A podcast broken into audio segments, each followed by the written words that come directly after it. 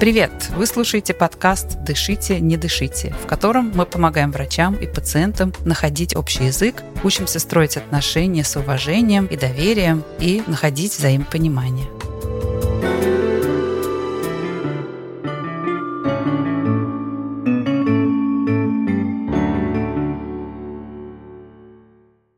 Меня зовут Анна Сонькина-Дорман, я врач-педиатр и врач паллиативной помощи, а также создатель медицинской школы сообщения. Это организация, в которой мы помогаем врачам совершенствовать коммуникативные навыки на разного рода онлайн курсах, лекциях, супервизиях и так далее. Я Юля Кауль, я соведущая подкаста «Симулированный пациент».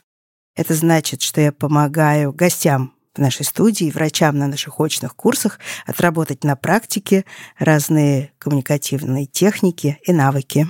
Тема этого эпизода – дифференциальная диагностика депрессии. Как на приеме отличить одно заболевание от другого и заподозрить психическое расстройство там, где в том числе может быть и соматическое расстройство тоже.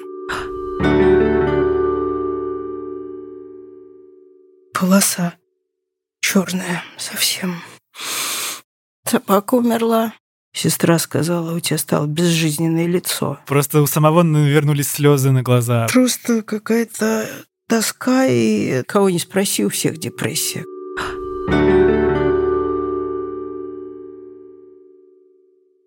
Скоро вы узнаете, что это был за диалог, а сейчас давайте познакомимся с нашим гостем. Всем здравствуйте. Меня зовут Илья, я врач-терапевт и работаю в клинике «Чайка» а также подкастер, э, видеоблогер, инфлюенсер, да? Расскажите немножко про это. Да, Расскажи. Да, я... С тех пор, как я была у Ильи на подкасте, и у нас сегодня вот это встречное, так сказать, предложение. мы к вам, а теперь вы к нам. А, мы с тех пор перешли на «ты». Так что э, расскажи поподробнее о твоей э, не врачебной, а такой публичной деятельности. А, ну вот э, недавно э, с Анной мы сняли замечательный подкаст. Он называется «Как говорить с пациентом».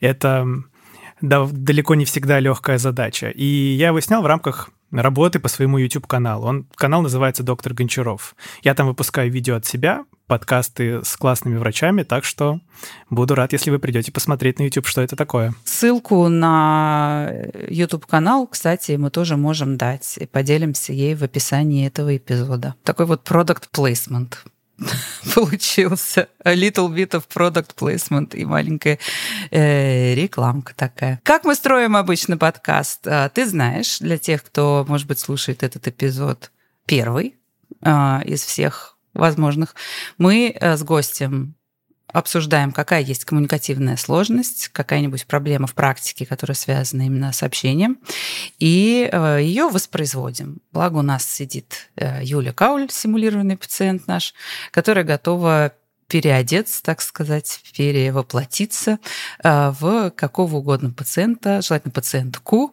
все-таки. Поэтому, Илья, расскажи, какая сегодня будет у нас проблема, какая будет тема для разговора. Я предлагаю сегодня поговорить о пациентах, а, которые приходят а, на прием с желанием пить витамины или сдавать анализы крови на витамины. Это такое довольно понятное желание, человека что-то беспокоит, но не всегда это оказывается тем, что он думал, что ему не хватает витаминов. Это может быть что-то еще. И э, не всегда это просто понять в разговоре с пациентом. Для этого нужно и услышать сигналы, и сделать нужные паузы. вот. И это порой нелегкая задача — разобраться, из-за чего э, человека беспокоят, например, такие симптомы, как утомляемость э, или слабость, или какое-то сложности с концентрацией внимания или сниженный фон настроения. Отлично. То есть к нам сегодня придет пациентка, которая рассказывает про слабость и какие-то вот такого рода симптомы, и считает, что у нее проблем с витаминами, хочет эти витамины каким-то образом себе в систему, в организм э, в нужном количестве доставить и хорошо себя чувствовать. Какую при этом в этом конкретном кейсе ты подозреваешь э, причину ее симптомов? Причины, а, когда человек испытывает слабость и утомляемость, они довольно разнообразны. Но давайте мы сделаем так, что в этом кейсе я буду подозревать у нее какое-нибудь психическое заболевание, например, депрессию. И на основании чего ты это подозреваешь у нее? Что такого она говорит? Я буду подозревать это на основании комплекса ее жалоб, которые будут скорее не про тело, не про нечто соматическое, а скорее э, такие про психику. То есть у нее не будет каких-то дополнительных физических э, симптомов. Она не будет э, чувствовать, например, э, одышку или учащенное сердцебиение при физических нагрузках, которые, например, иногда ощущают пациенты при анемии, или она не будет чувствовать какие-то симптомы, которые сопровождают гипотереоз. Ее ведущий симптом – это э, слабость и утомляемость. И она как-то и не обращает внимания на изменение своего настроения, потому что это случалось и раньше, и, может быть, это да, для нее кажется вполне нормальным. Отлично. То есть мы тогда сконцентрируемся на очень интересной задаче, такой как э, необходимость в процессе расспроса уточнить те вещи, которые нужны для того, чтобы какой-то предположительный диагноз да, ну или поставить, или в большей степени в нем убедиться. То есть по каким-то признакам, в данном случае отсутствие каких-то симптомов или красных флагов, э, указывающих на проблемы, скажем так, органические, организменные, есть подозрение на ментальное расстройство, депрессию, и как это подозрение как-то укрепить или исследовать, по крайней мере, да, у пациента, который настроен совершенно на другое какое-то а, лечение, которое представляет себе совсем другую какую-то у себя проблему. Вот, это очень интересная задача, она распространяется не только на депрессию, естественно, это в любой ситуации, где что-то подозреваешь и хочешь это э, поглубже изучить. Но в случае депрессии как бы оно как будто бы есть особое какое-то окрашивание, особый какой-то привкус. Почему именно это сложно проверить, сложнее, чем какой-то... Ну вот, ты же не приходишь, не говоришь, как мне проверить подозрение на гипотереоз. А как проверить подозрение на депрессию, это вот какая-то как будто сложность. Почему? Это действительно очень большая сложность. Э, в действительности, например, в США было проведено исследование, которое показало, что примерно 50% случаев депрессии не выявляются там, где они должны выявляться, то бишь на приеме врача первичного звена. Это терапевт или врач общей практики, как они называются в Америке, GP. И эта проблема ровно потому, потому что депрессия сложная для диагностики заболевания. Для того, чтобы диагностировать депрессию, у нас нет лабораторного теста никакого или инструментального.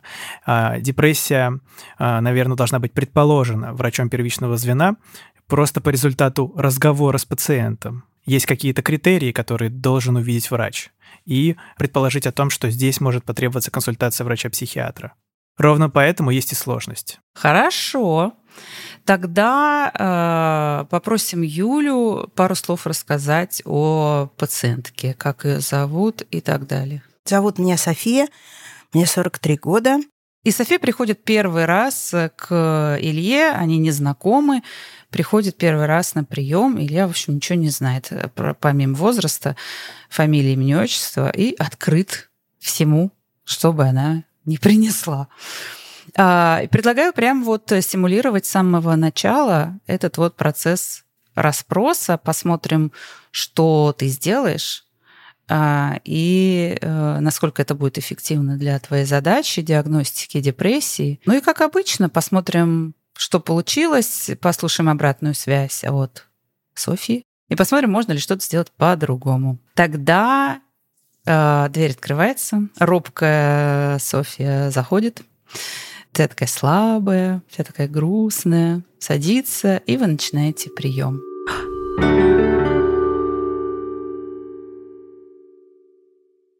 Здравствуйте. Здравствуйте. Давайте познакомимся. Меня зовут Илья, вас? Меня зовут София. Здравствуйте. София, расскажите, по поводу чего вы ко мне обратились сегодня? А, ну, я чувствую, что я прям скажем, не в порядке. Что-то такое нужно мне попить поддерживающее и вообще как-то немножко меня взбадривающее, потому что достала эта слабость и какая-то немощь и утомляемость. Вот. Поэтому скажите, какие, какие то сейчас самые лучшие, самые эффективные витамины, поливитамины, комплексы какие-то. Уф, вот. София, не могли бы вы описать поподробнее, что значит не в порядке? Вот я говорю, слабость и сил как-то, не, не знаю, нету вообще. Даже на самые обычные дела. Вот. Если бы у меня сейчас была работа, то я вообще не представляю, как бы я работала. Это ни энергии, ни идей каких-то, ничего, ничего. Mm-hmm. Ну, в общем, mm-hmm. короче, явно я не в форме. Mm-hmm. Чувствуете, что что-то не так, что-то происходит не то совсем? Что-то не то, и, и явно нужны витамины. Mm-hmm. Вот в ситуации, когда вот я была тоже не в порядке, мне назначили какие-то прям отдельные микроэлементы. Это было очень хорошо, все, все явно помогло. Угу. Вот. У вас уже был какой-то положительный опыт э, в отношении витаминов. Расскажите про него поподробнее. Это как все было? Не, ну витамины, я думаю, все так, так или иначе там принимают, просто более какие-то ну, самые обычные, которые там продаются в аптеках, но я тоже их пью, но от них толку, как от козла молока. Но, э, ну, просто вот во время беременности у меня э, брали такой, я наблюдалась в одной очень центре хорошем, мне брали такой анализ волос, по, по ним определили, что у меня там недостаток каких-то там магния, натрия, чего-то такого еще не помню. Я купила у них эти ну, вещества, добавки эти принимал, у меня больше не повторялись судороги, у меня там вот. Э, ногти перестали ломаться. Не, ну, в общем, как бы это явно было прямо вот точное какое-то попадание. Но я тогда жила в Питере, не в Москве. Сейчас я не знаю, где их взять, как бы они-то проверенные. Ну и вообще просто как-то проще было дойти сюда, а не искать какие-то опять контакты. Но просто вот я зашла в аптеку, но они тупо мне предлагают, что на полках стоит. Ну, как uh-huh, бы явно uh-huh. без соображения какого-то и понимания, что человеку надо. Поэтому можете вы мне с такой... Хотели бы, чтобы я вам предложил какое-то решение в виде витаминов вашей проблемы? Ну, а что ты еще придумаешь? Mm-hmm. Конечно, да. А, ну, витамины это скорее такое уже про рекомендации. Давайте оставим да. это решение на конец нашего приема. А сейчас я хотел бы немножко подробнее услышать про вас. А, я услышал, что вам не хватает сил, у вас очень мало энергии. Расскажите, а какие-то симптомы физические вы ощущаете? Это в каком смысле? Ну, что-то беспокоит в организме где-то, может быть, какие-то проблемы именно, которые были бы связаны с телом, соматические? Болит? Болит? Болит. Не болит, угу. не знаю. Может быть, предложу варианты, какие могут быть. Э, э, может быть, например, вы чувствуете одышку э, при физических нагрузках или какое-то совершенное снижение толерантности к физическим нагрузкам? Ну, поскольку у меня нет сил, то когда ломается лифт, и мне приходится на, на свой седьмой идти пешком, естественно, вообще я чувствую, что еле как-то ноги передвигаю. Mm. Ну, просто даже вот до почты дойти, это э, раньше была просто коротко, проби... коротко пробежаться, а сейчас устаю прямо даже от этого. Ну, в общем, mm-hmm ну, реально... Может быть, э, есть, например, снижение толерантности к э, холоду, вам слишком холодно всегда, вы плохо переносите холод. Или у вас есть, например, нарушение э, какие-то дефекации, например, запоры, или, может быть, что-то не так с сухостью кожи. Да как-то особенно ни на что такое я не жалуюсь. Кожа у меня никогда не была сухой. Не знаю. Но какая-то то, что с кожей проблем нет, но общий вид тусклый. Или угу. как мне тут угу. сестра сказала, у тебя стало безжизненное лицо. Угу. Это я замечаю. Ну, угу. а радоваться-то нечего. Угу. Я бы, может, и хотела, но угу. поводов особо нет. Нет поводов для радости. Ничего не происходит такое, чему можно порадоваться, или вроде бы Ну, все... а что тут происходит? Угу. Он...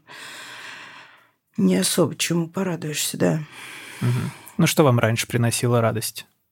Ну, я часто в театр ходила и кино любила смотреть. Угу. Сейчас, когда ходили последний раз? Да нет, я давно ходила. Мне кажется, вообще в прошлом году. Угу. Да что-то и не хочется, и то, что я видела, мне не нравится. Все сидят вокруг такие. Вот тоже с сестрой ходила. Угу. Восторг. Я думаю, блин, это все уродское, картонное, играют плохо. Я не знаю, куда, угу. я не, не знаю. Угу. А как-то вот вы видите в своей жизни, может быть, какие-то... Может быть, вы видите как-то в своей жизни какие-то перспективы, цели, чему-то следуете какой-то идее? Вы такие вопросы задаете прям какие-то это самое. Вот меня тоже тут спрашивали, есть у тебя мечта? Да как-то стыдно признаться, но никакой мечты у меня нет. Если была бы работа, как раньше, было бы хорошо.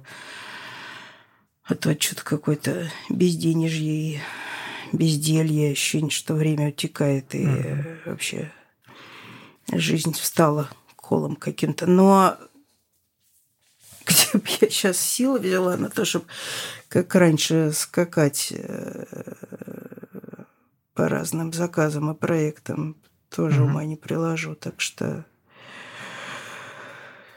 не знаю, не знаю.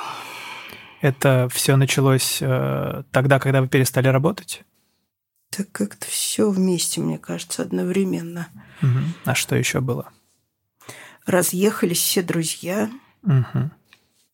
Работы стало меньше. Я фотограф. Угу. Раньше даже отказывалась от многих съемок. Так, так было все полно. Сейчас вообще какая-то тащищая тишина. Угу.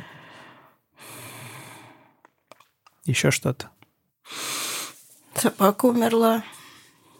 Угу. В машину попала. Угу. Я не знаю, откуда, как. Вообще у нас там никогда машин не бывает в этом переулке. Ночью все гуляла и... В общем, что-то какая-то, блин, полоса угу. черная совсем. Я вижу, что эмоционально вам сейчас довольно тяжело. И, честно сказать, очень вам сочувствую. Спасибо. Если так, знаете, не вдумываться, не циклиться, то просто какая-то тоска, и это просто если так начинать вспоминать и думать, то, конечно, подкатывает сразу так. Угу. А, вот. Но если особо не, не углубляться, то ну, и... как бы, может, нормально, но угу. просто уж больно. Я очень хотел бы помочь вам поправить это. И я думаю, что можно попытаться это сделать. И давайте здесь остановим. Отлично. О, как ощущение? О, у меня, Давайте когда она сказала выдохнем. про собаку, просто у самого навернулись слезы на глаза, потому что mm, для меня, вообще. у меня тоже всегда все детство были собаки, и для меня эта ситуация очень знакома. Да. И еще когда один за одним возникают вот такие факторы, такие удары жизни, не всегда психике человека легко с этим справиться. Я всегда объясняю своим пациентам так. Нас эволюция особо не готовила к такому стрессу. Надо было там раньше что, раз в полгода убежать от медведя? Это стресс, да, большой, да, но не как сейчас, когда он частый и порой ежедневный. Как ощущение? Как справляешься с задачей? Ох, ну, эм, я чувствую какую-то вот, может быть, даже такую э, эмоциональную связь э, с Софии. И действительно ей сопереживаю, и я понимаю, что ей действительно можно помочь. Вот. Но в то же время мне кажется, что ее э, симптомы, то, что ее беспокоит, это довольно вряд ли будет э, связано с какой-то органической патологией. Хотя в этом случае я бы все-таки, наверное, провел какие-то базовые тесты для того, чтобы не ошибиться. А, вот. И мне кажется, моя задача теперь как-то попытаться объяснить ей это правильно. Мой метод, которым я хочу предложить ей помочь. Угу. И мы говорили про то, что э, тебе для диагностики, для того, чтобы ей предложить этот диагноз, э, став одним из 50% э, врачей общей практики, который все-таки предполо... ну, не, не поставит, но, может быть, может предположить диагноз на первичном приеме. Ты говорил о том, что тебе нужен какой-то набор признаков, оперевшись на которые ты можешь как бы этот диагноз предположить. Ты получил этот набор признаков? У тебя есть достаточный как бы кейс для депрессии? В принципе, да. Может быть, я не спросил еще какие-то вопросы, которые бы позволили подтвердить, но тут видно и э, факторы риска, то есть э, которые это все спровоцировали, видно, что пациент действительно на протяжении длительного времени большую часть э, дней, судя по всему, имеет сниженное настроение, ей перестали приносить удовольствие вещи, которые радовали ее раньше, и более того, она даже не пытается это удовольствие от них теперь получить. А, и э, в таком случае кажется, что действительно вот ключевой симптом усталость, с которым она пришла, и слабость, и нехватка сил, связаны скорее с тем, что истощен не организм, например, из-за дефицита железа или недостаточности функции щитовидной железы, а истощена психика. Согласна. Я абсолютно согласна с тем, что набора признаков, мне кажется, уже достаточно, чтобы ей, процитировав ее же собственные слова, потом, значит, предложить вот в эту сторону продолжить диагностику. Эм, и мне кажется, что я не была уверена, что так получится, но она очень как-то раскрылась тебе про личные такие вещи, несмотря на то, что в какой-то момент так сказала, вы такие вопросы задаете. Но это скорее было такое удивление, да, чем сопротивление. Вот и э, раскрылась, и все-таки, несмотря на то, что пришла к врачу за витаминами, вряд ли она предполагала, что она будет рассказывать про собаку, про работу, про разъехавшихся друзей, да, а, София? Да. Правильно я чувствую? Да, да, да, так и есть. Не имела в виду, что это будет темой нашего разговора, да, конечно. И если анализировать, что ты такого сделал, что она э, раскрывается вот так вот э, и рассказывает про вещи, которые как бы не планировала, то тут, конечно, много всего, и открытые такие вопросы, и э, давал ей много времени просто рассказывать, не сбивал ее какими-то преждевременно уточняющими вопросами. А, и мне кажется, у тебя получилось то, что называется cue-driven consultations. Это когда в консультации как бы то, что движет ее вперед, это не структура какая-то жесткая, четкая, а ты следуешь за сигналами. То есть вначале такое, а, вот вы сказали, не в порядке, опишите поподробнее. Или вы говорите что-то не так. Что не так? А, вы говорите, у вас уже был опыт расскажите.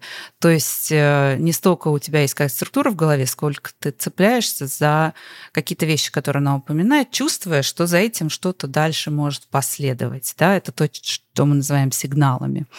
И это бывает очень, очень эффективно, если вы видите, что пациент вам много дает таких сигналов, много каких-то реплик, за которые можно зацепиться, и за которыми чувствуется какое-то продолжение истории, то можно вместо там, скрининга, обобщений, там, этих вещей, если не знаете, о чем речь, слушайте наш подкаст или приходите на курсы, впрочем. Вот. А можно прямо, если много сигналов, прям сигнал за сигналом следует, э, и прям вот все это раскрывается. Вот. Я хочу при этом обратить внимание на еще что-нибудь, чтобы не только хвалить тебя, а чтобы был какой-нибудь э, все-таки рост я все жду здесь этого, и развитие. Я все жду этого. И хочу спросить, есть ли у тебя сомнения в чем-нибудь и что-то, что тебе кажется пошло не, не совсем так, как тебе хотелось бы в этом фрагменте? Меня э, смутил момент, когда она сказала, вы такие вопросы задаете. Я немножко напугался, я подумал, что неужели я как-то был неделикатен или как-то слишком как-то задал такой вот вопрос, угу. может быть, чуть-чуть личного характера, но Потом угу. оказалось, что вроде бы доверие не пропало. Мне кажется, за счет вот этих всех других действий доверие как раз-таки не пропало, да, и София нам это вроде бы Могу... подтвердила уже. Да, да, да, да, конечно. Такое я чувствовала постепенно, так во время разговора мое расположение э, растет и растет, и точно вот слова, по-моему, на которых нас Аня остановила, что, дескать, я хочу вам помочь, вот это такое намерение и желание помочь, я, в общем, очень чувствовала прямо на, на всем протяжении разговора. Мне довольно легко как-то вот было действительно раскрываться, мне кажется, очень заботливо ты обходился с тем, что я открывала тебе и рассказывала. Это тоже был один из инструментов когда человек испытывает какие-то такие эмоции, и это видно, нужно назвать эти эмоции, выразить свое сочувствие и сказать, что ты готов ему помочь. Да, эмпатия, поддержка, все это мы тоже очень любим. При этом доверие не потеряно, но удивление все равно есть. Она все равно удивляется этим вопросом, да, и не вполне как будто бы я понимает... их не ожидала. Не ожидала их, Не ожидала, да. что разговор пойдет в сторону такого прям действительно личного и внутренних каких-то переживаний моих. Есть кое-что, что мне хочется вернуться чуть-чуть назад. Вот этот вот аспект, что ее удивляют вопросы, мне кажется, что он проявился и раньше, и до того, как вы заговорили о личном, а в том фрагменте, где ты спрашивал про физические симптомы. Ну, во-первых, она не сразу поняла, что имеется в виду, но это как бы, ладно, это бывает, потом ты подтвердил.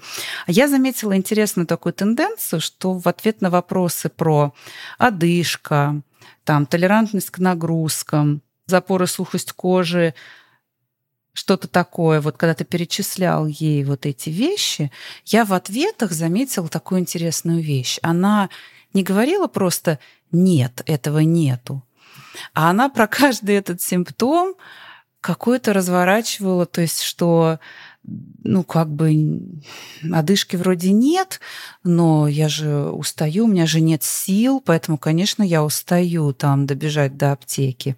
Или, да, ну, до сухость почты. кожи особенно, до почты, да, точно, простите. Мне еще понравилось, как она сказала, ну, если я поднимусь на седьмой этаж, то я устану. Да, я тоже устану, да, если я поднимусь на седьмой этаж. Да, то есть потом, потом так, э, сухость, ну, не знаю, но вид-то у меня общий, мне говорят, тусклый, ну, а что он будет не тусклый, если там витаминов не хватает. То есть как будто бы она не то чтобы оправдывается за отсутствие этих симптомов, но что-то там такое. Вот почему она не говорила просто «нет», Одышки нет, кстати, сухости кожи нет, запоров нет. А каждый раз, отвечая на эти вопросы, она как будто бы хотела, несмотря на то, что прямо этого нет, все равно подчеркнуть, так мне же все равно плохо, неплохо, чего вы это самое. Вот я хочу у Софии узнать, что в этот момент было ее в голове, почему она не отвечала просто «нет, этого нет». Почему чувствовала необходимость как-то ну вот как-то что-то вокруг этого еще усилить свое плохое самочувствие, несмотря на то, что этих вещей нет. Ну, во-первых, действительно, если взять каждый из этих предлагающихся симптомов по отдельности, то, может, я на них вот отдельно не жалуюсь, э, но могу себе представить какой-то момент моей жизни, когда я это испытываю или обращаю внимание на это. Может быть, это и стоит может, это вам подойдет, так сказать. вот. А, ну и вообще как-то очень быстро мы перешли к тому, что я, я прихожу и говорю, что я... Ну, то есть я дотащилась до врача, собрав в кулак волю и все физические ресурсы, говорю, я точно не в порядке, но как будто предъявить мне таких ощутимых вещей почти нет. Все, что могло бы вас заинтересовать потенциально у меня в чистом виде отсутствует. Угу. И может показаться, что доктор как-то сомневается в том, есть ли у вас ну, по-моему, еще не проблемы. сомневается, но угу. картина может оказаться какой-то, что это какая-то пустышка такая. Да, там принесла какую-то это самое нечто загадочное. Я не в порядке. Если туда заглянуть и разобраться, выясняется, что ничего не в порядкового там не нашарится. Ничего не в порядкового. Мне нравится. Да. Хорошее слово. Вот. да, у меня даже родилась такая фантазия, будто э, может в голове промелькнуть что-нибудь типа того, что вот настоящий дефицит витаминов, он проявляется одышка, запоры, сухость кожи. И мне как бы не могу честно сказать, что да, все это есть. Но, блин, но мне же плохо. Ну, сухость кожи нет, но я тускло выгляжу. Ну, одышки нет, но я... Мне неохота, значит, э, до почты добежать. А, вот. И это тоже проистекает от того, что она не понимает, к чему эти вопросы. О чем они, зачем и к чему они ведут. То есть мне кажется, что вот этот вот момент непонимания ею что ты делаешь, проявился еще раньше, до того, как вы заговорили о личном. И это частая очень проблема расспроса, когда пациентам это, впрочем, естественно, очень привычно. Врачи задают какие-то там вопросы, они что-то там своим интересуются. Но что и зачем это им, часто пациенту не ясно.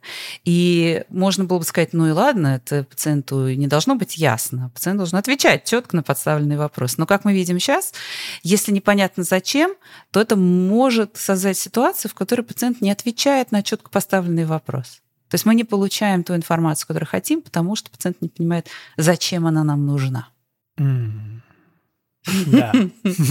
Да. У меня только на этой неделе было несколько таких пациентов.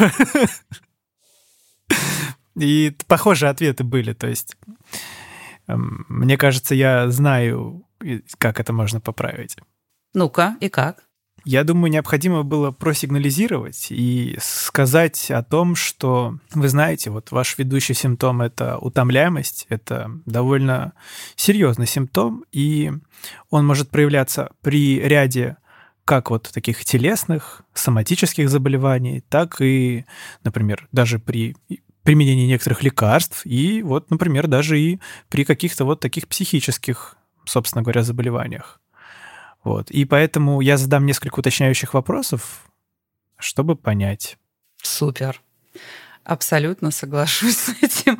То есть это сигнализация, сейчас я задам несколько вопросов, и такое вовлечение, когда ты делишься мыслями. Вот э, о чем я сейчас думаю, о том, что, ля-ля-ля.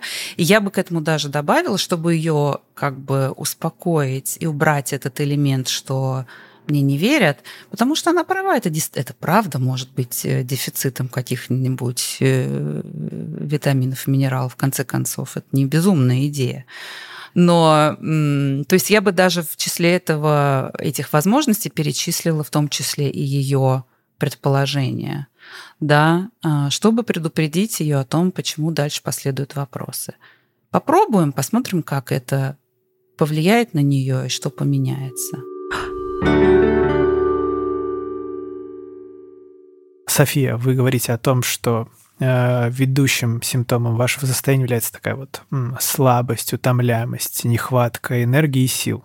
Угу. И такие симптомы могут проявляться как и при органических заболеваниях, когда что-то, ну, на таком, условно говоря, механическом уровне не так в теле, так и э, при разных психических заболеваниях или состояниях. И для того, чтобы мне разобраться, я бы хотел задать вам несколько уточняющих вопросов, чтобы вот как-то отличить это, отдифференцировать. С чем же тут все-таки могут быть проблемы? Да, давайте. А вот вы говорите, психические заболевания, это что, например, это вы что имеете в виду? Угу. Как это звучит а, страшновато. Существует а, несколько таких довольно частых а, психических заболеваний, которые могут а, сопровождаться ведущим симптомом как слабость, утомляемость. Это, например, а, депрессия как синдром, который может быть при разных а, заболеваниях. Тревога как симптом, который тоже может быть при разных заболеваниях. И, например, расстройство соматизации, то, что раньше ипохондрии называли.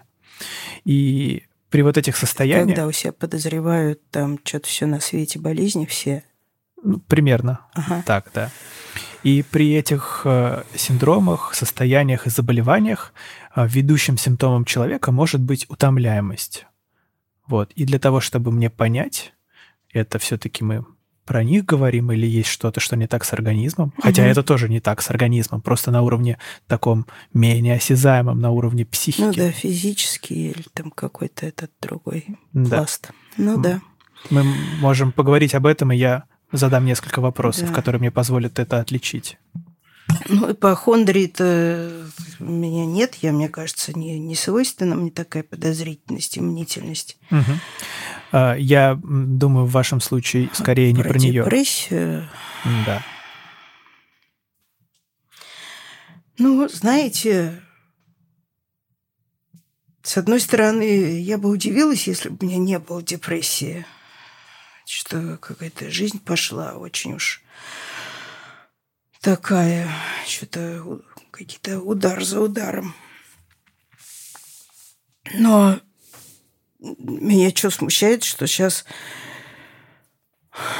уж больно кого не спроси, у всех депрессия какая-то, то ли какая-то гипердиагностика, то ли какая-то это стало модная штука, то ли я не знаю, что это.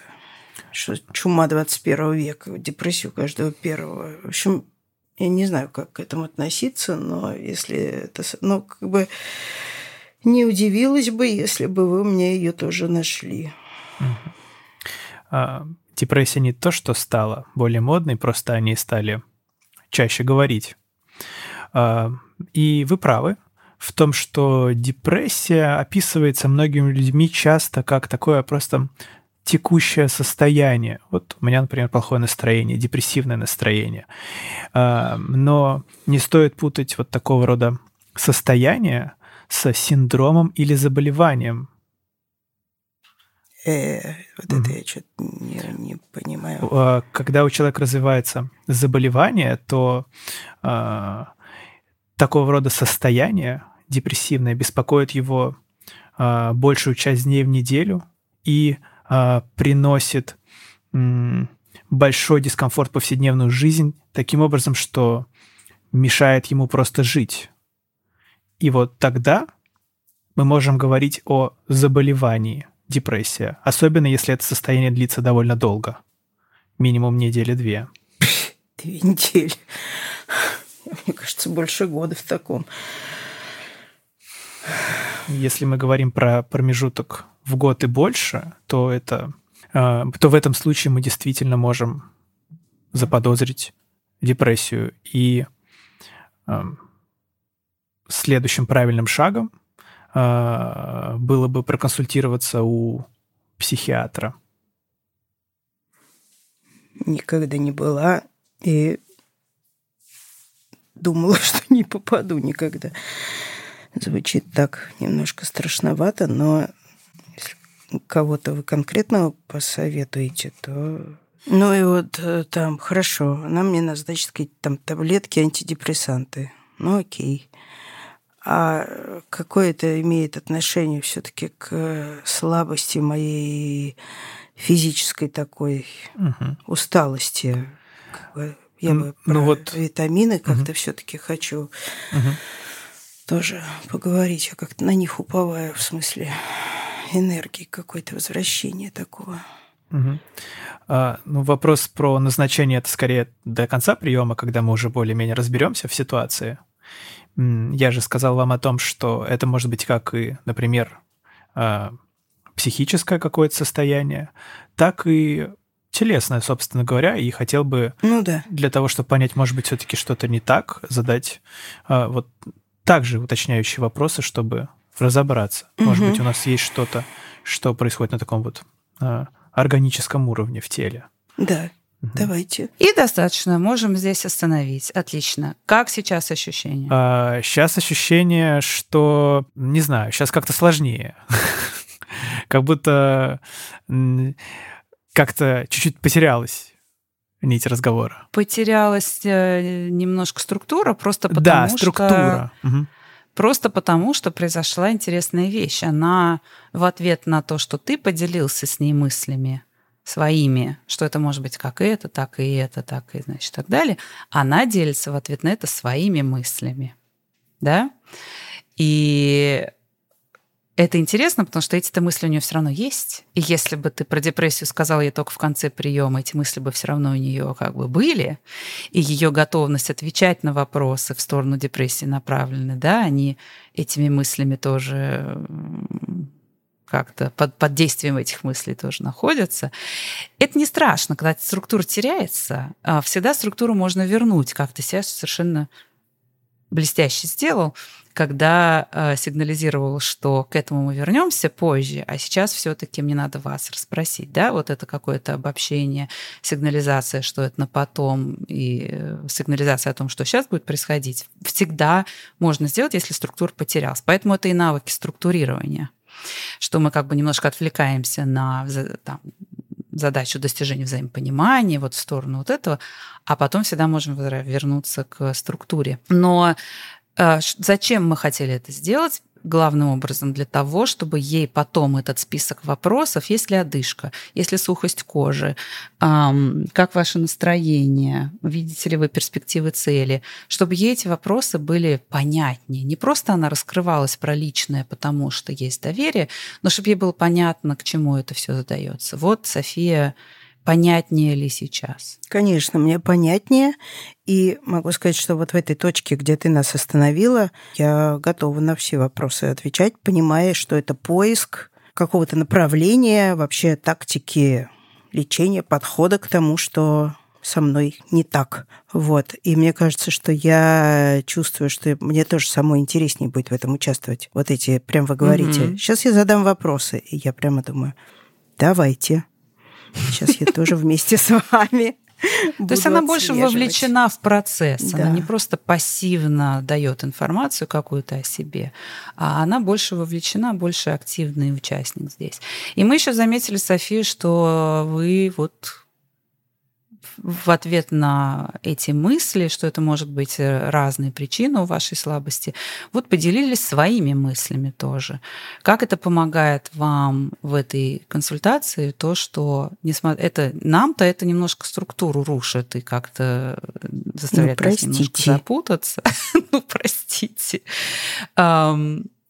хотела спросить, наверное, как бы, есть ли в этом для вас ценности, что это для вас меняет, во-первых. Потом у меня будет еще один вопрос. Ценность, конечно, конечно, есть. Это какой-то и про какую-то открытость и расположение я уже не хочу повторять, потому что это и вообще было и в первом нашем разговоре. А тут, ну вот действительно, какое-то большее свое какое-то участие и э, какую-то активную свою роль я чувствую. Мне прям, ну, действительно так интереснее разговаривать. И то, что вы к этому как-то тоже внимательны и открыты, даете мне это рассказать, и как-то как будто бы вроде как вам тоже это по крайней мере, не мешает, и, может, угу. любопытно даже. Угу. Вот. И это мне еще ощущение кажется... очень угу. такого общей какой-то работы, сообща, мы разбираемся в том, что со мной происходит. Это для меня очень ценно. Угу. И мне еще кажется, может быть, помогло, что я увидел, я, я сказал Софии о том, что я вижу, что ее это беспокоит сильно. И слабость, и утомляемость. И да, все, да. мы это зафиксировали. Я понял, это что это беспокоит. Важный это серьезно. симптом, да. Да, и, и теперь вопрос, мне... задача разобраться. И еще мне кажется, что то, что она вот так нарушив немножко структуру твою, э, предполож... ну, такую планируемую, уже высказал свое отношение к депрессии. Если в итоге ты именно этот диагноз будешь ей предполагать, еще не факт, но если, будет легче его предложить, потому что, по сути, она уже свою позицию по этому поводу высказала, и можно будет если ты после этого ей скажешь, вы знаете, все-таки по совокупности всего, что вы мне рассказали, я думаю, что то, что с вами происходит, объясняется депрессией. Она уже сказала, как она к этому относится, ты это внимательно выслушал, несмотря на это, все равно предлагаешь ей это, у нее к этому доверие будет выше. Помнишь вот этот принцип, что когда пациент свою позицию высказывает, противоположная позиция легче воспринимается, потому что доктор ее говорит с учетом с позиции пациента, значит, что-то тут как бы действительно, несмотря на то, что я вам сказала, что слабость не вписывается в депрессию, вы все равно считаете, что это депрессия, ну-ка, ну-ка, это как бы рождает любопытство. Э, и второй мой вопрос был такой. Вот это мы, кстати, не первый раз уже замечаем, что наши гости и участники наших курсов в первую очередь э, начинают использовать навыки такие больше в сторону эмпатии, выстраивания отношений, а навыки структуры как-то с большим опасением и с большей осторожностью как-то они не сразу приходят, потому что есть страх, что это как-то нарушает отношения. Вот София, когда я вам сказал, смотри, вот это все вопрос рекомендаций, это на потом, а сейчас давайте все-таки вернемся, и я задам свои вопросы. А, многие врачи боятся эти вещи делать, потому что кажется, что это какое-то обрывание, там, перебивание, что это как-то может пациента обидеть, если мы перенаправляем в какую-то другую структуру. Нет, мне это совсем не было э, не то, что обидно, даже никак не царапнуло нигде, потому что я понимаю, что до, ну, до этого мы дойдем, этому будет какое-то там место и время посвящено, только позже. И это вообще уже как бы рано об этом говорить, потому что вы еще не знаете, чего, чего мне назначать. Ну, ну, мне абсолютно это понятно. Давайте потом, действительно. И то, что... Но я все равно не жалею, что я вклинилась с этим комментарием, потому что вы это как-то учтете. А я рад, что вы вклинились с этим комментарием. Ну вот, очередной раз, да, мы убедились э, в том, как здорово помогает, если пациент вовлечен, если пациент знает все, что происходит у доктора в голове, когда это все, все карты раскрыты, вот мои мысли, вот мои планы, вот мои намерения по части структуры и последовательности действий. Чем более все открыто и прозрачно, тем пациенту спокойнее, понятнее, тем более четкие ответы будет давать, более точная информация будет у нас, а, и с большей вероятностью пациент примет нашу точку зрения, а от этого будет зависеть комплайенс и так далее, и так далее. То есть все это ради чего? ради того, чтобы она таки пошла к психиатру, который проведет ей диагностику, а может быть, она бы даже сначала, кстати, может быть, даже с тобой на приеме вы бы с ней заполнили какую-нибудь шкалу для самодиагностики. Это бы ей сказал, вот, смотрите, высокий риск, вот, и чтобы она пошла к психиатру, и дальше комплайнс, комплайнс, комплайнс, принимала, что ей там назначат, пошла на психотерапию, и все это ради того, чтобы она стала лучше себя чувствовать. У нее повысилось качество жизни, она выздоровела и стала снова, значит, социально активным э, членом Прежний. общества. И пошла в театр. И пошла в театр, и смотрела кино, и делала много прекрасных э, фотографий, Завела бы новых фотосессий. Друзей, Завела бы новых друзей. По старым грусти. И собаку бы, да, какую-нибудь собаку бы тоже себе новую взяла. Я бы еще хотел сделать небольшую ремарку насчет сигнализации.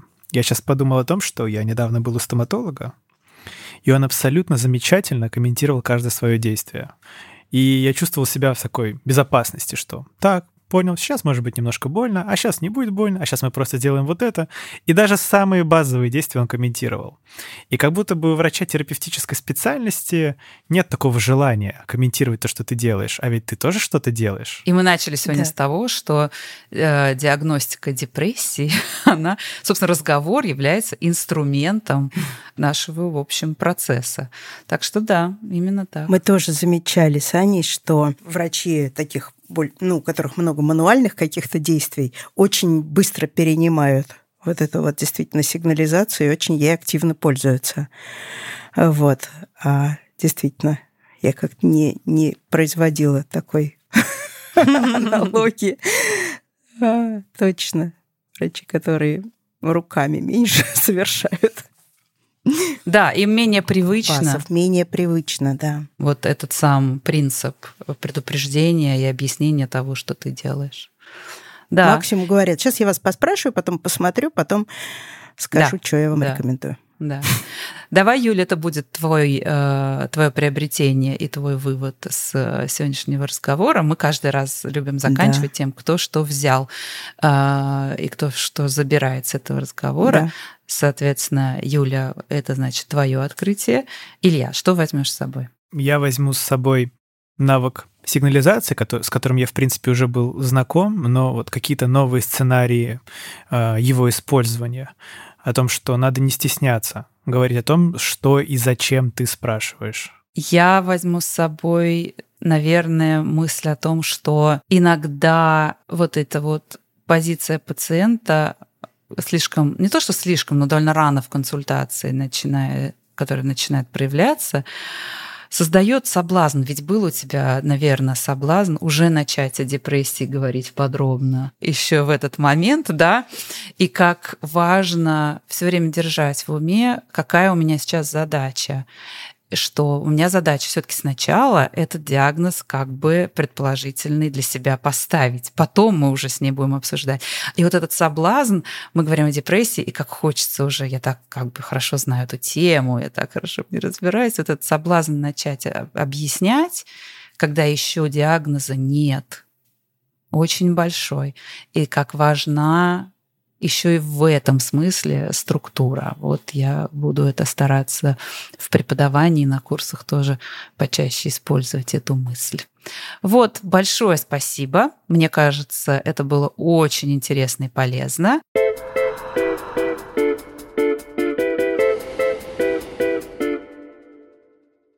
Вы слушали подкаст «Дышите, не дышите». Со мной сегодня его вели Юлия Кауль, стимулированный пациент, и Илья Гончаров, врач-терапевт, блогер, инфлюенсер, подкастер и так далее. Публичный человек. Над выпуском работали редактор Дарья Чучалова, звукорежиссер Михаил Васильев и шоураннер Альберт Ольховиков. Слушайте нас на всех доступных площадках, делитесь с друзьями, ставьте лайки, оставляйте отзывы, чтобы другие слушатели тоже узнали о нас.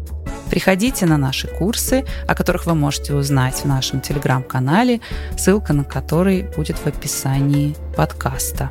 А также поддержите нас, пожалуйста, через Бусти. У нас есть страница, где можно оформить подписку и помочь нам финансово. Ссылка также будет в описании. Пока. Всем спасибо. Пока. Пока-пока.